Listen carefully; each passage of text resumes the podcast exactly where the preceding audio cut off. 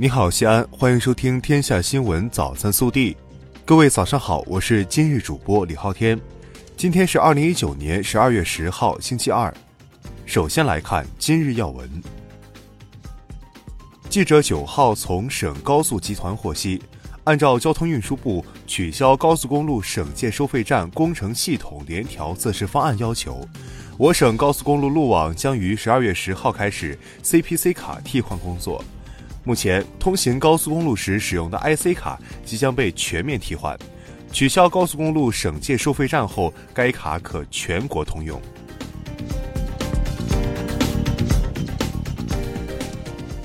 本地新闻：十二月九号上午，省委常委、市委书记王浩不打招呼、不带记者，轻车简从暗访督导城市建设管理和学校建设等工作。随机检查市信访接待中心，王浩暗访督导后强调，一分部署九分落实，要建立常态化抓落实的工作机制。市委市政府督查室组成专门小组开展专项督查，市级领导要常态化开展明察暗访，把为民服务的好事办好。十二月九号，市长李明远主持召开二零一九年第三十一次市政府常务会议，审议我市全面推行相对集中行政许可权改革工作实施方案、黄河流域西安市主要河湖水系保护治理三年行动方案等，并研究部署相关工作。十二月九号下午，市长李明远在蓝田生活垃圾无害化处理项目现场调研时要求。要强化管理，提升效益，不断完善垃圾分类收集处理体系，为市民群众创造更加美好洁净的生产生活环境。记者九号从陕西省市场监督管理局了解到，截至二零一九年十一月底，陕西新登记各类市场主体一百一十六点七零万户，同比增长百分之五十点四五。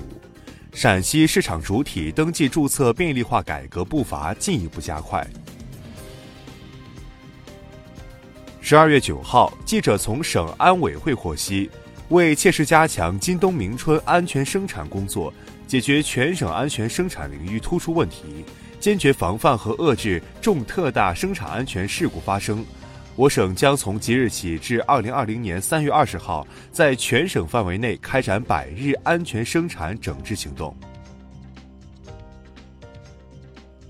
十二月九号，记者从陕西省生态环境厅了解到，我省强化采暖季临时管控，有效应对重污染天气，对钢铁、焦化等十五个明确绩效分级指标的行业确定 A、B、C 级企业。对全市三百四十二家重点企业进行差异化应急管理。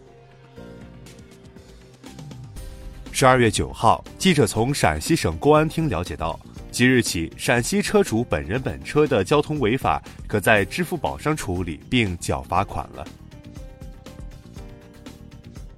日前，记者从陕西省医疗保障局获悉。根据国家实施意见要求，自十二月十号起，陕西省扩大国家组织药品集中采购和使用试点范围将覆盖全省，除西安市外，全省公立医疗机构、驻陕军队医疗机构、自愿参加试点扩围的医保定点社会办医疗机构统一执行联盟地区陕西药品集中采购二十五个中选药品价格，让改革红利惠及更多百姓。记者昨日获悉，被列入我市老旧小区改造的灞桥区略钢小区已编制完成小区改造设计方案，正在征求居民意见，准备进行方案评审。施工单位将确保在十二月二十号进场施工。十二月九号，来自陕北的康世军手持印有儿子康虎虎的照片和寻人启事，向本报求助。一周前，康虎虎不慎走失，现在特别担心他的安全。如果有好心人看到了他了，请收留一下。如果您有线索，请及时拨打康世军的电话：幺三五七幺二零零三九三。十二月六号至八号，西安市文化代表团赴韩国仁川参加二零一九东亚文化之都仁川系列活动闭幕式。在文艺汇演环节中，西安选送的《肩上芭蕾》《天鹅湖》等四个节目成为闭幕展演中耀眼的明星，现场高潮迭起，掌声不断，展示西安博大深厚的艺术魅力。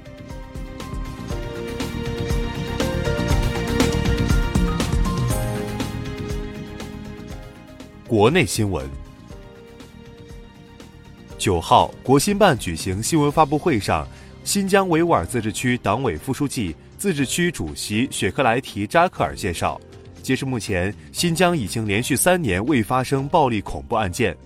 美国会众议院通过所谓“二零一九年维吾尔人权政策法案”，严重违反了国际法和国际关系基本准则，是对中国内政的粗暴干涉。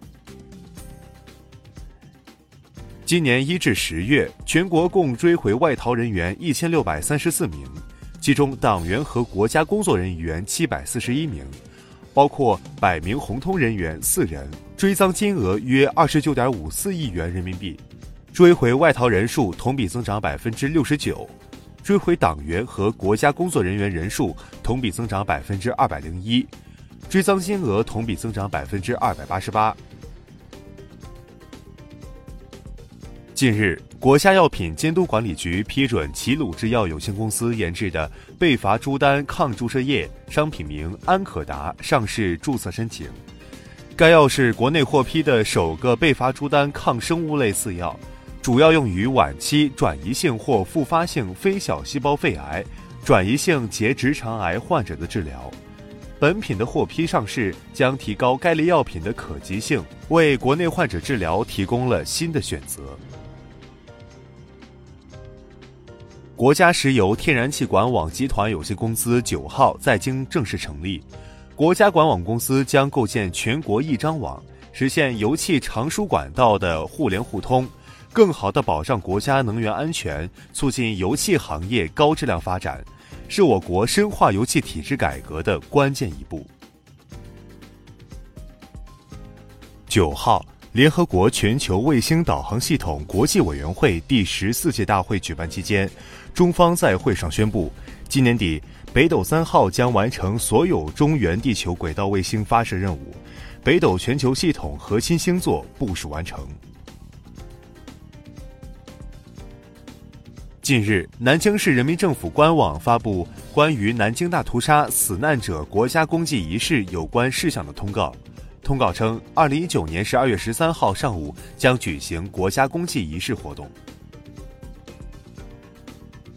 据贵州六盘水市公安局官方微信公众号通报，十二月七号，贵州六盘水市水城县都格镇发生一起重大命案，造成五人死亡，一人受伤。十二月八号，嫌疑人宁显辉在水城县发尔镇境内水盘高速河头隧道内被抓捕归案。目前案件审讯办理相关工作正在有序开展，伤者无生命危险。上海财经大学通报，钱逢胜严重违背教师职业道德，造成极其恶劣社会影响，经研究决定给予钱逢胜开除处分，并按程序报请上级部门批准，撤销其副教授专业技术职务，撤销其教师资格。对违反师德师风的行为坚持零容忍，坚决依法依规严肃处理。十二月八号晚，国际滑联速滑世界杯哈萨克斯坦站比赛中，中国选手宁忠岩以一分四十四秒九一八的成绩打破场地纪录，夺得冠军。这是中国选手在速滑世界杯历史上第一次夺取男子一千五百米金牌。近日，携程与万事达卡在北京联合发布《二零一九中国跨境旅游消费报告》，显示，目前出境游的新潜力引擎和下沉式扩散趋势明显，九零后和零零后游客增长最快，五零后消费最高。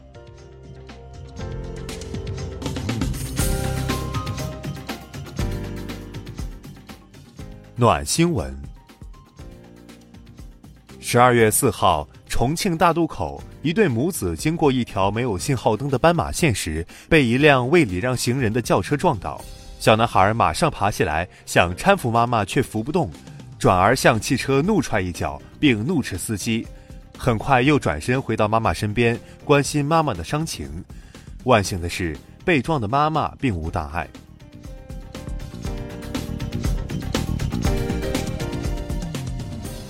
微调查。十二月八号，杭州萧山机场一航班在滑行中紧急返回。据了解，是机上一对老夫妻收到亲人去世的消息，要下机改签航班。机组征得多方同意后返回，并广播通知乘客缘由。将老人送下飞机后，该航班在延误五十分钟后起飞。乘客收到噩耗，航班紧急滑回，你怎么看？更多精彩内容，请持续锁定我们的官方微信。我们明天不见不散。